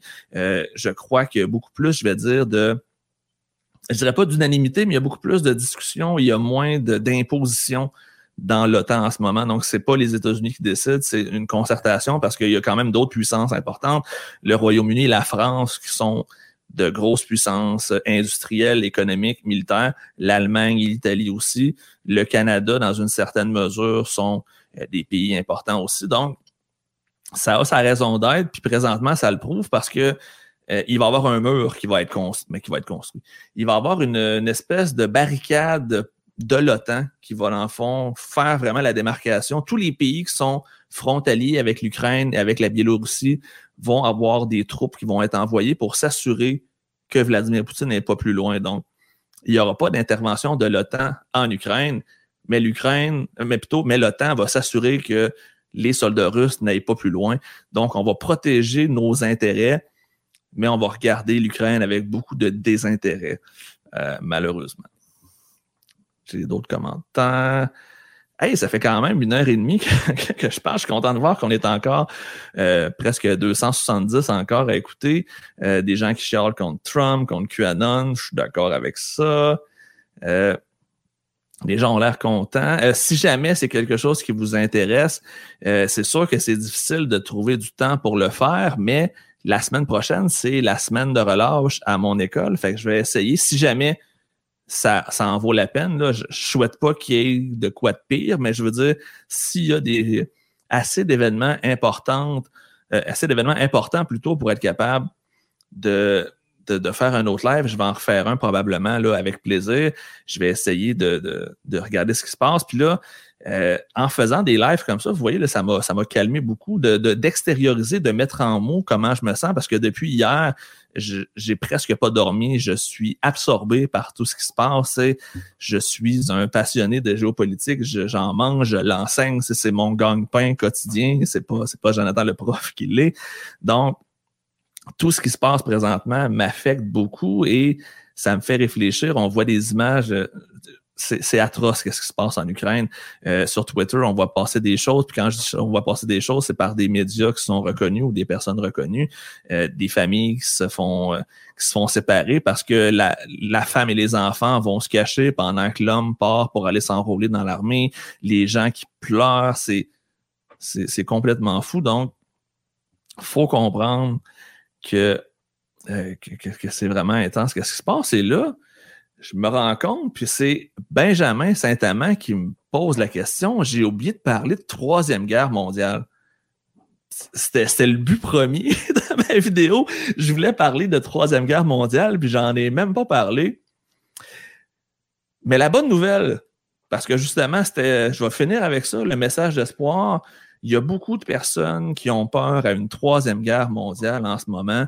Il y a beaucoup de personnes qui ont peur de ce qui s'en vient et je ne veux pas me prononcer en pourcentage parce que je n'ai pas le goût de me tromper, mais à mon avis très personnel, selon mes observations, mes lectures, etc., etc., les chances qu'il y ait une troisième guerre mondiale sont très, très, très minimes. Pourquoi? Parce que les pays du monde, occidentaux principalement, risqueront pas un conflit mondial, un conflit nucléaire aussi probablement pour l'Ukraine aussi plate que ça peut être, ce que je viens de vous dire, l'Ukraine va être sacrifiée pour la paix mondiale. Donc, on n'osera pas intervenir, on va laisser l'Ukraine à elle-même, mais en faisant ça, on s'assure que ça dégénère pas. Même chose pour Taïwan. Si la Chine attaque Taïwan, il n'y aura pas, à mon avis, de conflit euh, mondial parce qu'on va laisser Taïwan à elle-même aussi. Pour qu'il y ait un conflit mondial, il faut que Vladimir Poutine franchisse la frontière qui entre dans l'OTAN. Et je vois pas pourquoi et comment il pourrait faire ça. Donc, c'est ce qui me rend, je vais dire, c'est pas positif, c'est pas le bon mot, parce que vous comprenez que si l'Ukraine se fait massacrer, ça va être des millions de personnes. Mais euh, c'est ce qui risque de sauver le reste du monde. Donc, on va. C'est comme un dommage collatéral. Donc, on accepte ce qui va se passer en Ukraine pour éviter que ça dégénère ailleurs. Mais je dis pas que ça arrivera pas, sauf que je trouve que c'est peu plausible parce que honnêtement, moi, ce que je crois qui va arriver, là, c'est mon scénario très utopiste du moins pire de tout. L'Ukraine tombe aux mains de Vladimir Poutine dans les prochains jours, prochaines semaines. Zelensky est exilé, se sauve et se cache. Et ensuite, Vladimir Poutine nomme un gouvernement pro-russe. Euh, L'Ukraine est semi-annexée euh, à la Russie. Et on a une deuxième Biélorussie à la solde de euh, Vladimir Poutine et on surfe là-dessus jusqu'à sa prochaine montée euh, mégalomane. Donc, pour le moment, je pense que c'est ça qui va arriver. Mais il faut penser aussi que Vladimir Poutine vieillit, il a 68 ans. Euh, il y a peut-être des problèmes de santé quelconques. Clairement, il y a un problème de santé mentale. Tu peux pas être sain d'esprit et faire ce qui a été fait cette semaine. Donc, j'ai vraiment hâte de voir. Ben, en fait, non, j'ai pas hâte. J'ai, mais je suis, ben, non, je suis pas curieux non plus. Je veux des réponses. C'est ça que je veux. Je veux des réponses parce que il y a beaucoup trop de questionnements et j'ai peur présentement euh, pour la suite des choses. Je veux rester positif et objectif. Euh, ah, peut-être faire un petit bout là-dessus pour les autres pays, euh, ceux et celles qui vivent en Europe et en Occident, donc Canada, États-Unis, France, Belgique, Angleterre et compagnie les principales conséquences sont économiques pour nous et déjà, ça paraît. Euh, les bourses, comme je disais tantôt, sont en train de s'affoler partout dans le monde. Le prix du baril de pétrole a explosé parce que les conflits amènent toujours, toujours, toujours euh, de l'argent euh, aux pays pétroliers. Et comme on va couper le commerce avec la Russie, on va se priver du pétrole du troisième plus gros producteur mondial. Et là, on va se dire, c'est pas grave, on peut l'acheter ailleurs, mais le prix du pétrole est décidé par rapport à la quantité disponible sur le marché. Ça veut dire que si on enlève la quantité du pétrole russe sur le marché, ça diminue la quantité de pétrole disponible et ça fait augmenter le prix.